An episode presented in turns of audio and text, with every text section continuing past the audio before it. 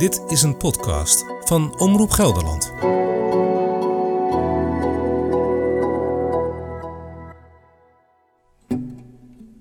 Er zijn groepjes actief die willen beroven, die willen eh, homo's in elkaar willen slaan. Bezoekers voelen zich toch blijkbaar belemmerd om het eh, te melden. Omdat ze bang zijn dat het bekend wordt dat ze bezoeker zijn van een dergelijke parkeerplaats. Ik denk wel dat, dat het belangrijk is om te realiseren dat zo'n plek, als je, als je er een hek omheen zet, dat je daarmee niet de behoefte bij die mannen wegneemt. En dat het zich op een andere plaats uh, of zal oppoppen, of dat andere plekken die ook al zo waren drukker zullen worden. Uh, het, ik vind het ook wel heel, heel uh, makkelijk gezegd van goh, als buitenstaande van hé, hey, jij valt op mannen, dus verlaat je vrouw. En, want die mannen hebben gewoon heel veel te verliezen. Weet je, kijk het beest in de bek en faciliteer het. Ja. Ik ben Maarten Dallinga en de afgelopen maanden deed ik voor Omroep Gelderland onderzoek naar mannenontmoetingsplekken. Openbare plaatsen, vaak langs een drukke weg en in het groen, waar mannen komen voor seks. Hoe onveilig zijn dit soort plekken nou eigenlijk? Hoe kun je als gemeente of andere terreineigenaar er het beste mee omgaan? En blijven mannenontmoetingsplekken altijd bestaan? Welkom bij het laatste deel van Anoniem Intiem, een serie over mannenontmoetingsplekken. Aflevering 4. Laatste vragen. Ik ben Jules van Hoof en ik werk als programmaleider LHBTI bij Movisie. Dat is een kennisinstituut op het gebied van maatschappelijke vraagstukken. Ik ben bezig een handreiking te schrijven samen met het politienetwerk Roze in Blauw over mannenontmoetingsplaatsen door heel Nederland. En die handreiking is vooral bedoeld voor gemeenten. Dit is ook een van de dingen waar gemeenten vragen over hebben van wat worden we geacht te doen. Uh, we, willen ons, uh, we willen ons niet stigmatiserend opstellen naar de doelgroep vaak. Uh, hoe kunnen we dat het beste vormgeven? We willen namelijk ook rekening houden met omwonenden die klagen of hier bang voor zijn. Ik heb heel veel onderzoek gedaan op het gebied van gender en seksualiteit. Uh, zeker ook in Nederland. En met name op, de, op de, de, casus van homoseksualiteit en homofobie. Dit is Laurens Buis, socioloog aan de Universiteit van Amsterdam. En dat is eigenlijk begonnen toen ik in 2009 een onderzoek heb gedaan met de politie Amsterdam en de gemeente Amsterdam naar de motieven van daders van anti-homo-geweld. Ik ben Jackie van Dulmen. Ik ben voorzitter van Roze in Blauw Nederland. Dat is een netwerk binnen de politie voor uh, de LHBT-gemeenschap, lesbisch, homoseksueel, biseksueel, transgender. Volgens haar zijn bezoekers van mannenontmoetingsplekken vaker slachtoffer van geweld dan bij de politie bekend is. Dat zijn verhalen van uh, beroving. Uh, beroving van bijvoorbeeld portemonnee, het vernielen van hun auto. Maar ook bedreigingen, doodsbedreigingen. Of bedreigingen met ik, ik weet waar je woont en ik vertel het tegen je vrouw of dat soort dingen. En dit is Jeremy Heshoff, eigenaar van de praktijk Meer met Mannen in Schaarsbergen bij Arnhem. Het is een praktijk gericht op mannen die uh, hulp zoeken uh, als er dingen op relationeel, persoonlijk en of seksologisch vlak minder prettig lopen. Hij helpt onder andere bezoekers van mannenontmoetingsplekken. Even heel grof geschetst zijn het mannen die zich niet gelukkig voelen in hun leven, die bijvoorbeeld in een hetero-relatie zitten, die seks zoeken op ontmoetingsplaatsen. Heb ongeveer continu zo'n 10 à 11 mannen in, in, in behandeling. Met deze vier mensen sluit ik deze podcastserie af. Ik stel ze de vragen die ik nog heb en kijk vooruit. Eerst even dit. In Anoniem Intiem spreek ik over mannenontmoetingsplekken en niet over homo-ontmoetingsplekken. Jul van Hoof van Movisie doet hetzelfde. Omdat uh, ja, homoseksualiteit, je identificeren als homo, is toch iets wat heel veel mannen die op deze plekken komen niet doen. Uh, veel van hen leiden ook een heteroseksueel leven. Dus zeggen we, het zijn mannen die komen voor ontmoetingen met andere mannen. Um, want als je alleen maar homo zou zeggen, dan identificeert die groep zich daar niet zelf mee. In Gelderland zijn er tenminste tien van dit soort plekken. Uh, hoeveel zijn er in heel Nederland? Is daar enig, heb je daar enig idee over? Tientallen. Ja, er zijn er verschillende, uh, echt heel veel websites te vinden online. En uh, het zijn parken, het zijn uh, recreatiestrandjes, maar het zijn ook parkeerplaatsen, het zijn openbare toiletten soms. ja, die zijn er echt tientallen, zo niet honderden.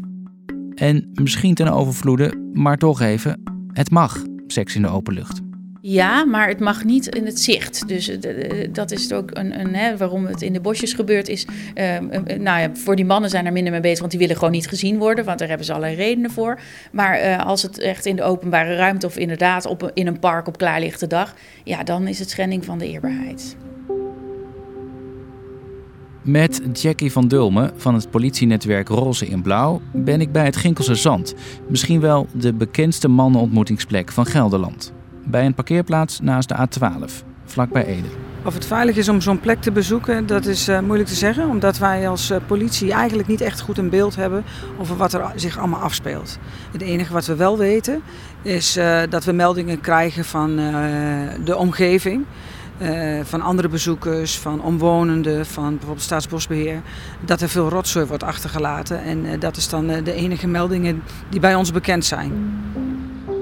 Op mijn verzoek maakte de politie in Gelderland een scan en daaruit blijkt dat er vanaf 2016 tot april 2018 18 meldingen over incidenten op mannenontmoetingsplekken werden geregistreerd. Het ging bijvoorbeeld om mogelijke potenrammerij, prostitutie en openbare schennispleging. Eén keer werd daarvan aangifte gedaan. 18 meldingen dus in ongeveer 2,5 jaar. Roze in Blauw denkt dat er in de praktijk veel meer gebeurt.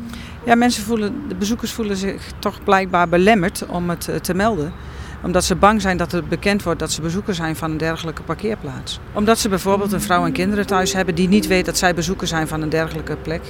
Ik vroeg Ben, Johan en Wessel, de drie mannen die ik voor deze podcastserie uitgebreid heb geïnterviewd, ook naar hun ervaringen. Zij hebben zich nooit echt onveilig gevoeld, vertelden ze.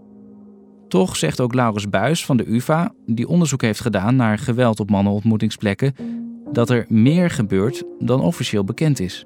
Er zijn groepjes actief die willen beroven, die willen eh, homo's in elkaar willen slaan, die er voor niet nieuwsgierigheid gaan kijken en die niet zo goed weten wat, hoe het gaat aflopen, maar vaak ook niet helemaal goed. Dus het is een plek, echt een rafelrandje, waarvan we weten dat daar uh, veel misstanden ook plaatsvinden. Tegelijkertijd vinden veel mannen dat gevaar juist ook aantrekkelijk, zegt Buis. Risico en seksuele aantrekkingskracht hebben veel met elkaar te maken, maar dat is uitgebreide seks- en gendertheorie. Maar dus het nemen van risico hoort heel erg bij seksualiteit. Dat is een aanjager van, uh, van uh, genot en van spanning. Hè? Oh, ja. Het gaat heel ver en er zijn allemaal theorieën over, over waarom die mannen hè, dat allemaal daar zoeken. Maar het heeft van heel groot deel te maken met het feit dat we in Nederland een heteronormatieve samenleving hebben, wat we noemen. Dus dat mannen en vrouwen heel erg als aparte wezens worden gezien en die eigenlijk bij elkaar horen. En dat is een soort maatschappelijke druk die we nog steeds hebben. En uh, waar heel veel mannen en vrouwen zich eigenlijk niet zo goed in kunnen vinden maar dat niet bespreekbaar durven of kunnen maken. En dan maar het, we hun verlangens en gevoelens die ze wel hebben, gaan opzoeken. Uit zo'n vaak een urgentie, een eenzaamheid en een noodzaak. Dit zijn vaak kwetsbare mensen die het slachtoffer zijn van dominante maatschappelijke normen. Die zoeken daar intimiteit of seks of genot wat ze elders niet kunnen vinden. En uh, die zijn daar dus ook gewoon kwetsbaar. Terwijl toch vaak gedacht wordt dat homoseksualiteit steeds meer geaccepteerd wordt. Ja, dat is voor een deel ook zo. Hè? Maar we weten tegelijkertijd, dus wat we in, de, in het sociologisch onderzoek noemen, noemen we dat de Nederlandse paradox. Dus je ziet dat er heel veel, uh, dat we allemaal signalen zijn dat de bevolking uh, homoseksualiteit meer accepteert. Maar tegelijkertijd, als je kijkt naar de ervaringen van LHBT'ers zelf, lesbisch, homo, bi en trans, dan zie je dat die gewoon nog heel veel ja, meldingen maken. Dat die nog veel vaker depressief zijn, verslaafd zijn, uh, moeilijker aan een baan kunnen komen, zich moeilijker kunnen handhaven, het vaker tegen geweld en discriminatie aanlopen, minderheidsstress in hun lichaam hebben zitten, vaak minder sterke immuunsystemen hebben. Allemaal door uh, maatschappelijke ordening die is opgebouwd over eeuwen, over millennia. Een soort van uh, seksuele orde hebben we opgebouwd in onze cultuur, waar ja, een meerderheid misschien een beetje inpast, maar een minderheid zeker niet. En nou, dat leidt dus tot allerlei problemen. Dat is gewoon allemaal heel goed uh, geregistreerd en onderzocht. Is dat dan ook de enige reden dat dit soort plekken bestaan? Het gebrek aan daadwerkelijke acceptatie? Nou, zo is het in ieder geval ontstaan. En nu, nu als het er dan eenmaal is, leidt het ook, dan krijgt het allemaal andere functies en autonome functies. En dan zie je ook dat het veel homo-mannen gaan heen omdat ze het spannend vinden, omdat ze het leuk vinden.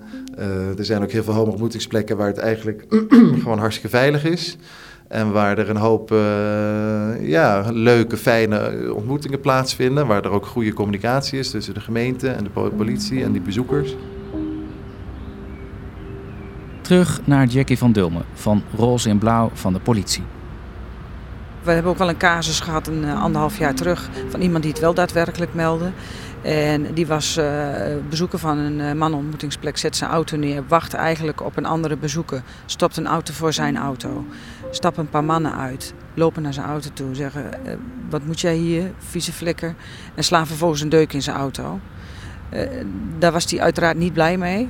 En ook erg geschrokken. Heeft het gemeld bij ons. Had het kenteken van de auto was helaas een vals kenteken. En daardoor liep de zaak ook direct vast wat wij daar dan wel heel prettig vonden, dat diegene wel de stap heeft genomen om naar ons toe te komen. En dat we toch wel een klein onderzoek hebben kunnen instellen. En hoe is het afgelopen? Ja, uiteindelijk eh, is er niets uitgekomen. Dat, dat was echt heel jammer. Uh, zo, want op een plek als deze, eh, daar zit, hier zit bijvoorbeeld bij het Ginkelsezand zit ook geen tankstation. Uh, je hebt geen cameratoezicht, dus je hebt dan, dan moet je het hebben van getuigen. Maar ja, wie, wie bezoekt deze plek op, op dat moment? Uh, daar kom je dan ook niet zo gauw achter. Want het, het zijn vlugge bezoekers. Ik denk wel dat, dat het belangrijk is om te realiseren dat zo'n plek, als je, als je er een hek omheen zet, dat je daarmee niet de behoefte bij die mannen wegneemt. En dat het zich op een andere plaats uh, of zal oppoppen, of dat andere plekken die ook al zo waren drukker zullen worden. Met Jul van Hoof van Movisie praat ik over de omgang met mannenontmoetingsplekken. Wat moet je ermee als zo'n plek op jouw grond ontstaat? Dit wordt de kern van de handreiking waar Movisie nu aan werkt. Nou, er zijn eigenlijk twee punten. De veiligheid van de bezoekers, eh, dat je die kunt garanderen, hoe je dat kunt doen. Hoe dan? Nou, door inderdaad met zo'n roze in blauw netwerk van de politie uh, contact te houden als gemeente. Van, goh, krijgen jullie aanwijzing dat er iets gebeurt? Kunnen jullie er vaker naartoe? Uh, maar ook wel met een GGD gaan kijken. Goh, zijn er aanwijzingen? Uh, een COC of een andere homobelangenclub, LBTI-belangenclub, om te vragen, krijgen jullie signalen? Moeten we daar iets aan doen? Um, en het andere punt is hoe beperk je de overlast of voorkom je overlast voor omwonenden? Dus hoe, hoe voorkom je dat het uh, allemaal vol ligt met uh, gewoon ja, uh, rotzooi? Dus gebruikte condooms of, of zakdoekjes. Um, dat er mensen gezien worden als mensen hun hond aan het uitlaten zijn, dat ze mannen zien. Nou, daar, daar kun je allemaal ook met bezoekers in, in gesprek gaan. Maar je kunt bijvoorbeeld ook een waarschuwingsbord ophangen of een voorlichting via belangenorganisaties um, plegen. De teneur is dan wel, uh, houd deze plekken open of niet? Uh, ja, ik zou zeggen, je sluit ze niet. Want ik denk als je ze sluit om de reden van we willen dat soort plekken niet in onze gemeente. Ja, dan is dat een beetje naïef. Want als je deze plekken sluit, dat wil niet zeggen dat die mannen dan uh, deze plekken niet meer bezoeken. Want dat verlangen tot het anonieme seks hebben met andere mannen, dat blijft bestaan. Dus dan zoeken ze een andere plek en dan verplaatst het zich. Hm, maar misschien is niet elke plek geschikt. Dat zou kunnen, ja. Dat, daar zijn allerlei uh, ook gedachten over bij bestuurders. En ik ben het met uh, sommigen ook wel eens. Hè. Als, een, als, een, als het in het zicht is, is het inderdaad minder geschikt. Maar ik denk dat dan ook dat het niet in het belang is van de bezoekers als het in het zicht is. Of als het in een kinderspeeltuin, hè, dat hoor je wel eens. Dan denk ik, nou, ik kan me niet voorstellen dat mannen overdag in een kinderspeeltuin... want dat hebben ze totaal geen belang bij. Bovendien spelen heel veel van dit soort activiteiten zich... of s'nachts af in parken en in de anonimiteit. En als het al overdag gebeurt, is het vaak op recreatiestranden of um, in de dichte bosjes bij parkeerplaatsen. Ja, waar ook wilde dieren leven misschien. Uh, ik heb bijvoorbeeld met een toezichthouder gesproken van de gemeente Ede en die zegt ja, um, de dieren die hebben er last van als mannen hier s'nachts met z'n allen bezig gaan. Daar gaat de handreiking dan niet op in? Uh, nou, het gaat wel over milieu en het gaat over. Uh, we, we, hebben hem nog niet geschreven, dus ik moet een, een soort schot voor de boeg nemen. Gaat over milieu, het gaat over veiligheid, uh, het gaat over algemene verordeningen die gelden. Het gaat over van wie is dit gebied, mag het afgesloten worden of niet. Um, en ja, dat, wij houden ons wel aan de beleidslijn en aan de wet, maar we zeggen ook wel van probeer dat zonder moreel oordeel vorm te geven, een beleid. Zo komen we op de gemeente Ede, die in 2016 de toegang tot het bosgebied naast parkeerplaats het Ginkelse Zand bij de A12 versperde. Het was een populaire ontmoetingsplek. Nu kunnen mannen alleen nog terecht op een smalle groenstrook, direct naast de snelweg. Speelde hier een moreel oordeel mee? Jules van Hoof houdt er rekening mee. Nou, daar houden we altijd rekening mee. Ja, omdat we dat ook zien bij andere gemeenten. Dat het soms gewoon een, een, lastig, een lastig onderwerp is. Het gaat over seks. Het gaat over seks tussen twee mannen. Het gaat over seks in de openbare ruimte. Dat zijn alle drie dingen die mensen ongemakkelijk maken. Wat, wat zie je in zijn algemeenheid? Hè? Um, zijn er veel gemeenten die dit soort plekken proberen te sluiten of bezoek proberen te ontmoedigen?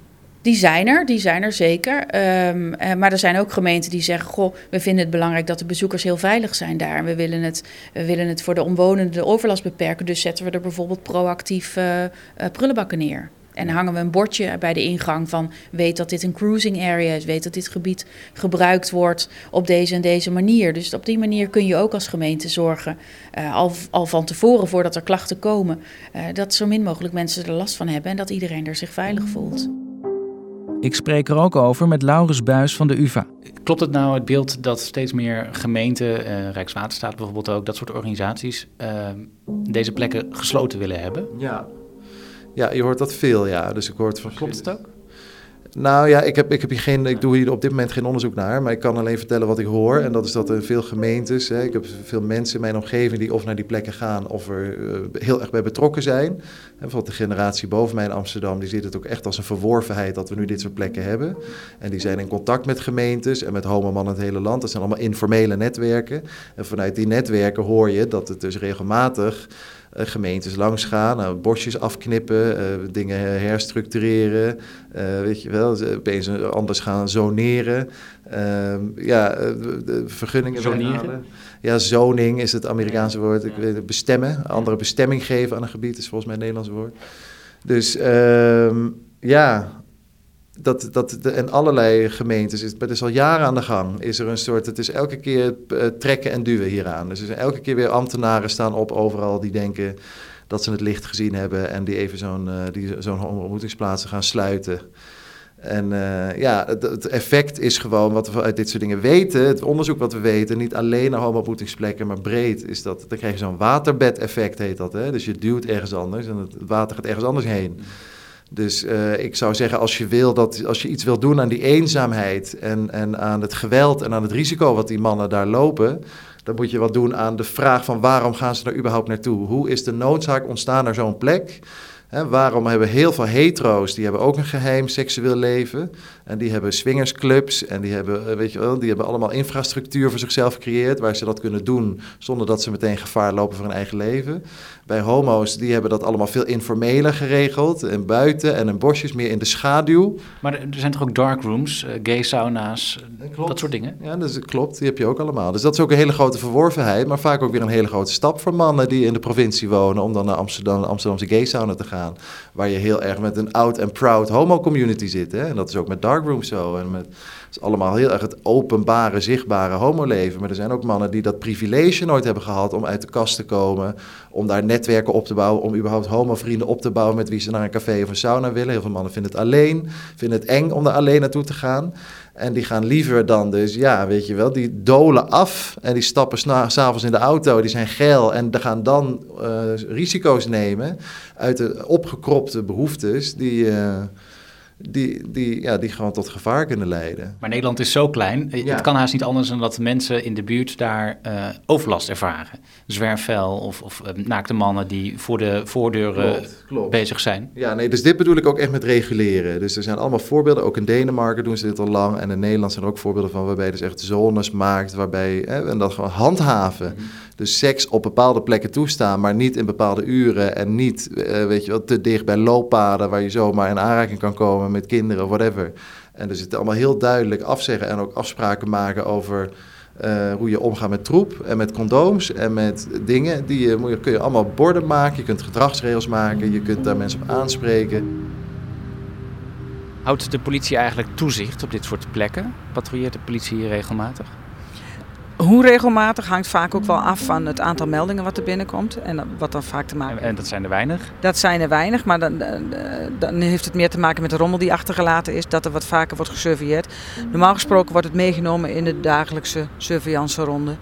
Uh, maar het is niet zo dat we specifiek controleren, want de bezoekers zitten uiteindelijk ook niet te wachten over het algemeen op bezoek van de politie.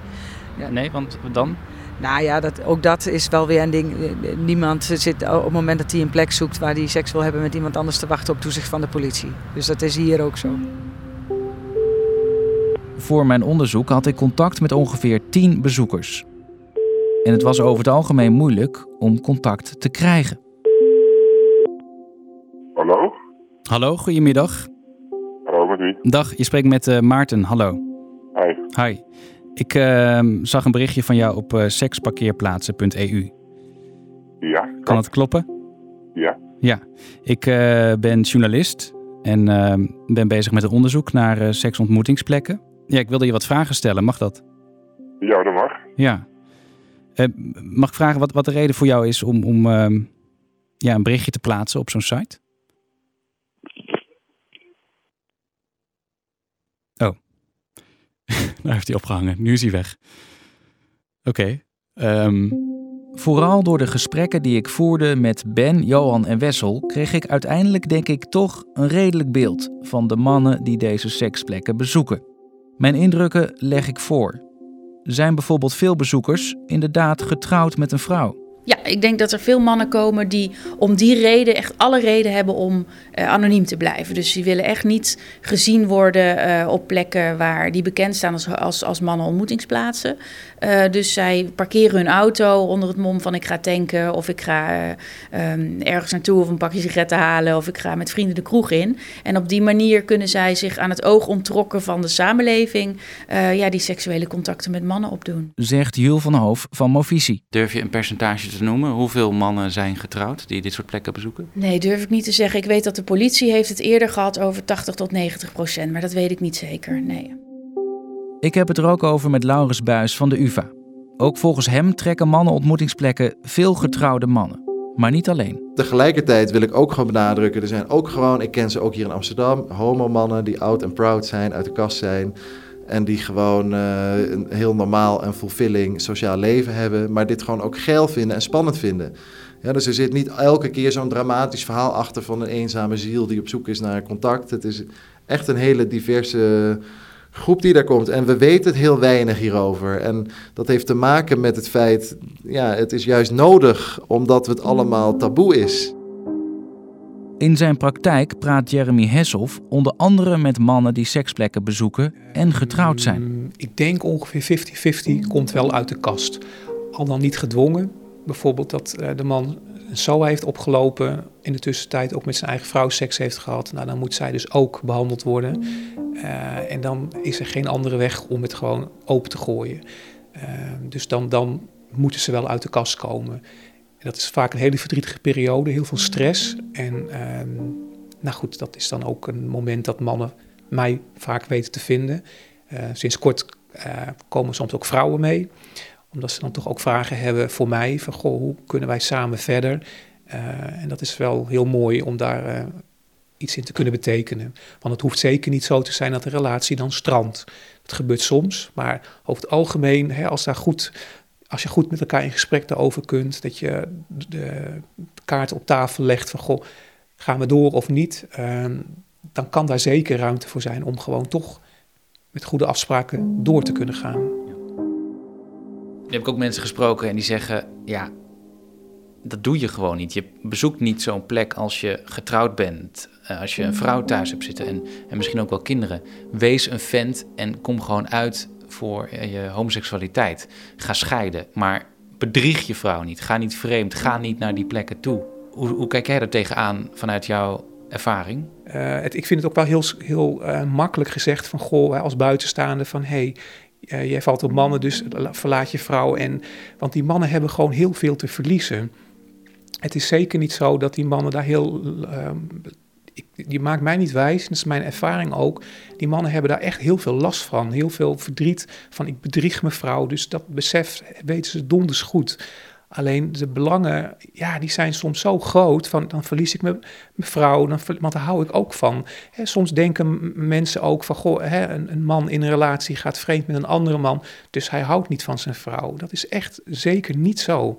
Die mannen hebben daar echt heel veel verdriet uh, over. Dat ze uh, dat ze gewoon nog steeds heel veel van hun uh, vrouw houden mm -hmm. en van hun kinderen. Ze zijn als ze dood dat ze hun kinderen niet meer zien. Ze zijn als ze dood dat ze op straat komen te zitten zonder uh, een dak boven hun hoofd.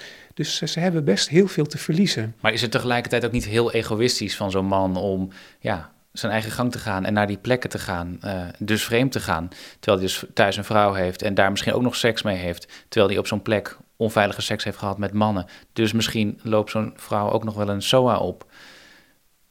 Ja, ik begrijp mensen wel die zeggen, dat doe je niet. Ja, tuurlijk, dat begrijp ik ook. En, en uiteraard, hè, de mannen die ik spreek, daar, daar, daar heb ik ook uh, wel hele uh, heftige gesprekken over. Uh, hè, van, goh, als je inderdaad op een, op een afwerkplek onbeschermde Mm. seks hebt, weet wat de gevolgen voor jouw vrouw kunnen zijn. Soms zijn die mannen daar ook helemaal niet van bewust. Dus dat ze daar echt van Dat is schrikken. toch heel naïef? Dat is zeker naïef. Dat is zeker naïef.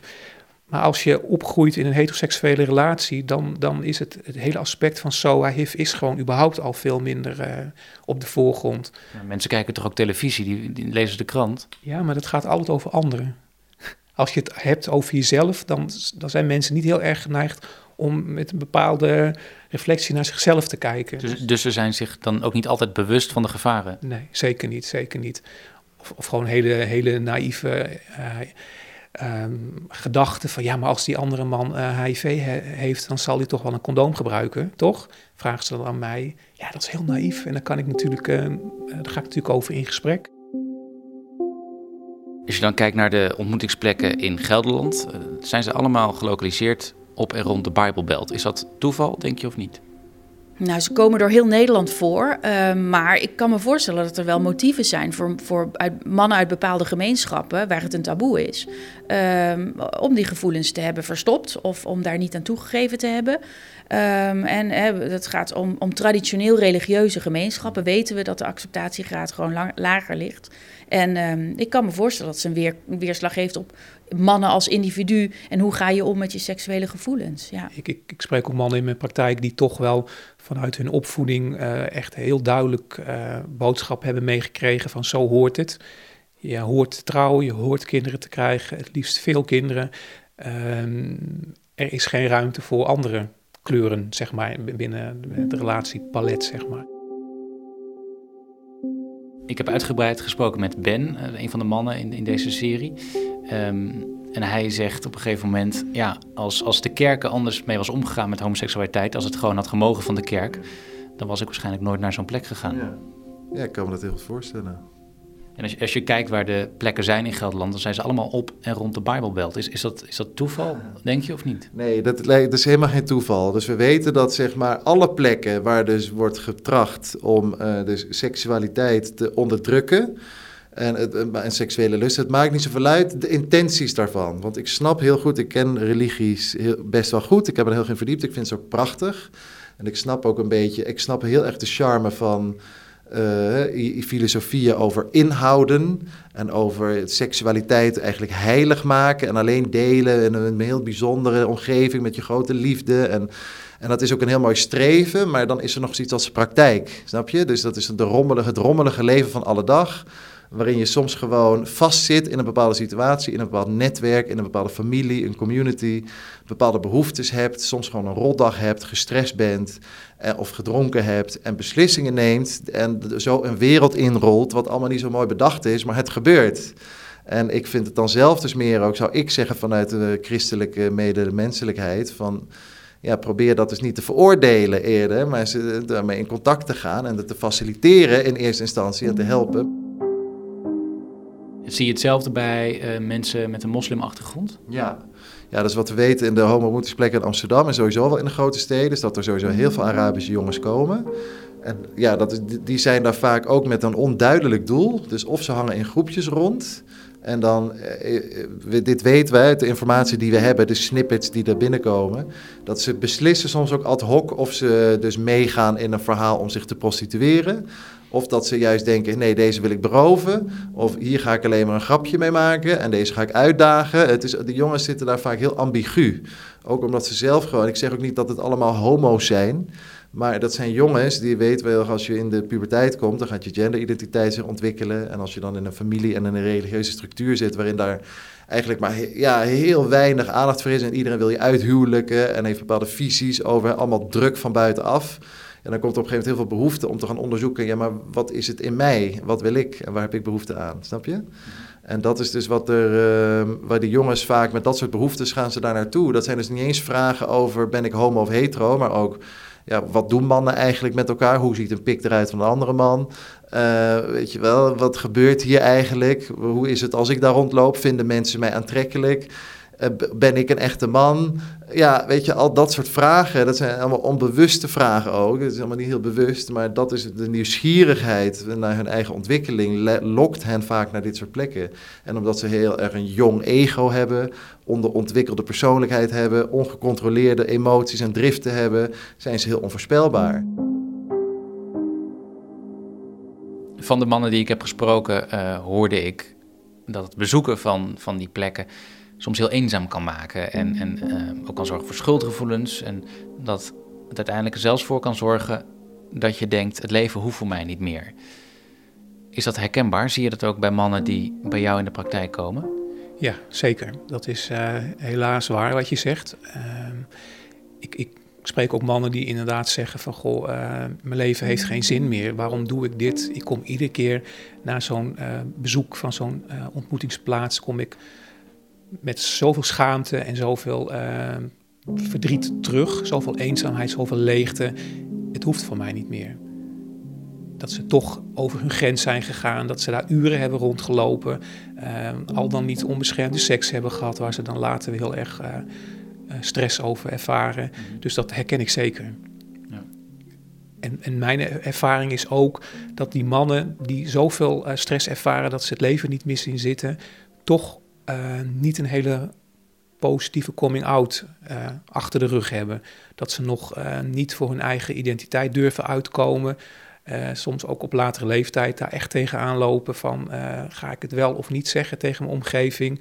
En dan soms zeggen, weet je wat, het hoeft van mij niet meer. Ik, ik, ik durf het gewoon niet te zeggen. Ik ervaar zoveel last en zoveel eenzaamheid. Ik, ik zou het liefst uit het leven stappen. Ja, en, en wat voor traject ga je dan in? Hoe ga, hoe ga jij daarmee om als therapeut? Ja, nou, ik heb uh, dan een, een, een, behandelmethode en die is voornamelijk gericht op het uh, versterken van iemands zelfbeeld, van iemands uh, eigenwaarde. Want mijn ervaring is dat die mannen ook heel negatief over zichzelf denken. Dat ze zichzelf echt omlaag praten. Dus ik zet dan een behandeltraject in om stap voor stap, hele kleine stapjes, iemands eigenwaarde te versterken. Uh, en ik zie eigenlijk na één of twee uh, behandelsessies al dat, dat, mannen toch wel iets positiever over zichzelf uh, gaan denken. Meerdere mannen die ik heb gesproken die zeggen het is ook best verslavend het bezoeken van dit soort plekken. Hoor je dat van meer mannen? Uh, nou, ik hoor wel sowieso. Hè, er zijn er onderzoeken waaruit ook blijkt dat uh, bijvoorbeeld seks via anonieme dating apps ook verslavend is. Dus misschien is dat wel het verslavende aspect. Uh, het anoniem seks hebben binnen een paar klikken op een app is het binnen handbereik. een fietstochtje van 10 minuten weg. Zijn, zijn er altijd mannen die wel seks met je willen hebben. Misschien is dat wel dat consumptieve karakter. Misschien is dat wel verslavend. Überhaupt aan de manier van seks zoeken op deze manier. Nou, ik, ik, ik zie wel mannen die daar echt, echt last van hebben. Uh, dat ze er te veel mee bezig zijn, dat hun eigen werk eronder leidt, hun eigen relatie of het contact met de kinderen of sommige mannen die studeren en dat ze merken, ik besteed gewoon te weinig aandacht aan mijn studie. Um, dat denk ik zeker, ja. Ik sprak ook met Wessel, een man die ongeveer elke week naar een man ontmoetingsplek gaat. Ja. Hij zegt, ja, ik zou eigenlijk wel gewoon een monogame relatie willen. Maar ik ben geen type voor grinder of, of om naar de, naar de kroeg te gaan. Dat past niet bij mij. Uh, en hij vindt het makkelijker om dan naar zo'n seksplek te gaan. Mhm. Ja, voor een buitenstaander is dat misschien toch best lastig te begrijpen. Hoe, hoe duid jij dat? Oh ja, ik vind het niet zo lastig te begrijpen. Ik vind het een heel, heel normaal verhaal. ja, ik kan me voorstellen dat mensen dit soort afwegingen maken. Het vinden van een seksuele partner en het vinden van een liefdespartner uh, er zijn mensen die hebben geluk in het leven en die lopen tegen grote liefde aan met wie ze helemaal gelukkig worden. En als het uitgaat, dan zijn ze even zakken als en lopen ze weer iemand anders tegen het lijf. Is allemaal heel mooi, maar er zijn ook heel veel mensen die zijn wat eenzamer. Mhm. En uh, op een gegeven moment als je dan wat ouder wordt en uh, je hebt al niet zoveel vrienden en ja, dan waar moet je op een gegeven moment je partners vandaan halen? En dan bestaan er allemaal ideeën over, je kunt toch Grindr nemen of je gaat op Tinder. Nou, dat is ook allemaal niet zo makkelijk als je denkt, om daar maar zo even een date mee te regelen. Er zijn allemaal verhalen over van, je hebt tegenwoordig met een druk op de knop seks, maar... Het is allemaal nog ook zoeken en trekken en jezelf in de markt leggen en verleiden. En er zijn een hoop mannen die denken, dat wil ik helemaal niet meer. Ook die hebben misschien het zelfbeeld niet om dat nog op te brengen, om zichzelf met een foto op een profiel te zetten. Of die willen, hebben die energie niet meer om op een datingsite te gaan. En die hebben wel behoeftes aan contact en aanraking en klaarkomen en intimiteit. En Ja, dat. En bovendien, als je afspreekt, dan ga je toch naar iemands huis of iemand komt bij jou thuis. En dat is wel een beetje de norm. En als je dan zegt, ja, um, ik, ik wil eigenlijk niet naar jou toe komen en jij kunt zeker niet naar mij komen, ja, dan haken heel veel mannen op die apps haken al af. Ik heb ook het beeld dat het vaak wat oudere mannen zijn die naar dit, soort plekken gaan. Dat ze vaak 40 plus zijn of soms nog ouder. Um, is dat ook jouw beeld? Uh, ja, ik denk dat het voor sommige plekken wel zo geldt. Andere plekken, ja, bijvoorbeeld ik ken een aantal parken waar wat jongere mensen komen, dus rond de 30. Uh, en dan is het soms een mix van spanning, maar soms ook inderdaad met een biculturele achtergrond. Niemand mag het weten. En uh, onder het mom van ik ga uit, ga ik uit in het park. Ben vertelde mij eerder dat betaalde seks ook voorkomt op mannenontmoetingsplekken. Jeremy Hesselhoff van de praktijk Meer met Mannen herkent dat. Nou ja, ik heb ook wel mannen in mijn praktijk die zeggen te betalen voor seks. Uh, dat, dus dat komt zeker voor. En over het algemeen, wat ik, wat ik dan hoor van, me, van mijn uh, cliënten, is dat het dan vooral jongere jongens zijn, vaak met een allochtone afkomst, die uh, nou ja, voor geld eh, seks hebben daar. Waarom? Omdat het heel makkelijk geld verdienen is. de bedragen zijn best wel behoorlijk. Dus voor hen is het uh, makkelijk geld verdienen. Om wat voor bedragen gaat het dan? Uh, dat ligt er heel erg aan of het veilig of niet veilig uh, gebeurt. als het onveilig gebeurt, gek genoeg, dan, dan wordt daar extra voor betaald. En dan moet je denken, wat ik hoor is, nou ja, pijpcontacten 75 euro en anale seks onbeschermd rond de 150 euro. En dan 100 euro beschermd. De politie krijgt wel eens signalen van betaalde seks zegt Jackie van Dulmen van Roze in Blauw.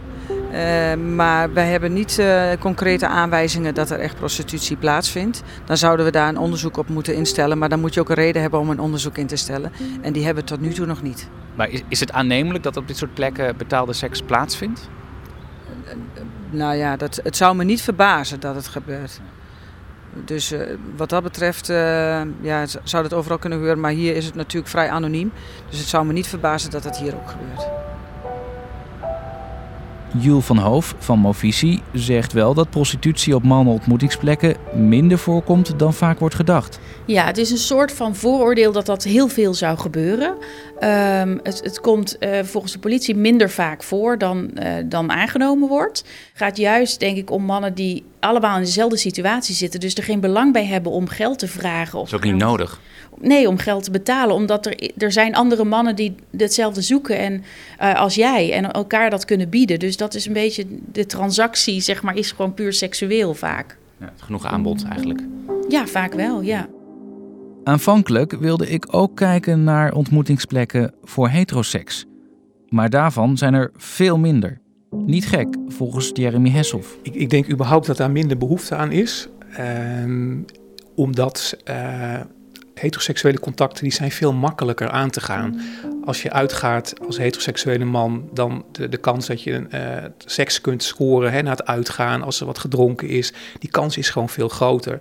Als ik als homoseksuele man uitga, dan is de kans dat ik een andere homoseksuele man tref überhaupt al veel minder groot. Ik ben geen enkele ontmoetingsplek tegengekomen voor alleen vrouwen. Bestaan die? Nee, nee, nee. Waarom niet? Nou, dat heeft heel veel te maken met gendernormen en met hoe we dus mannelijkheid en vrouwelijkheid zien. Dus um, sowieso, hè, vrouwen die hebben, lopen natuurlijk sowieso veel meer risico op straat. Ze hebben dezelfde behoeftes, maar zijn veel voorzichtiger, zegt Laurens Buis. Maar zijn veel minder op risico uh, zetten die in. En uh, die uh, regelen het op een andere manier vaak. Dus het gaat meer in huis. Bijvoorbeeld heel veel hetero vrouwen weten we dat die escorts bestellen als mannen weg zijn of uh, op het moment dat ze vrijgezel worden.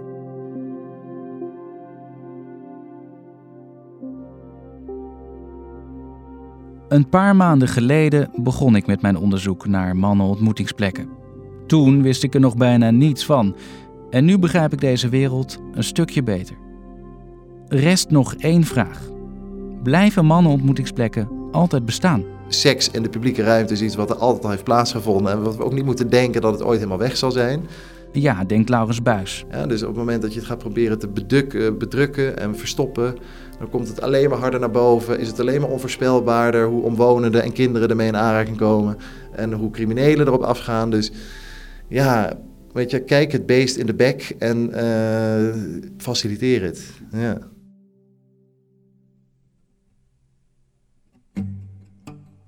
Dit was de vierde en laatste aflevering van Anoniem Intiem. Natuurlijk kun je de andere afleveringen ook nog beluisteren. En ik zou het leuk vinden als je anderen over deze serie vertelt. Reacties zijn welkom op mannenontmoetingsplekken.gld.nl. En bij deze podcastserie hoort ook een artikelenreeks. Die vind je op omroepgelderland.nl slash mannenontmoetingsplekken. Heel erg bedankt voor het luisteren.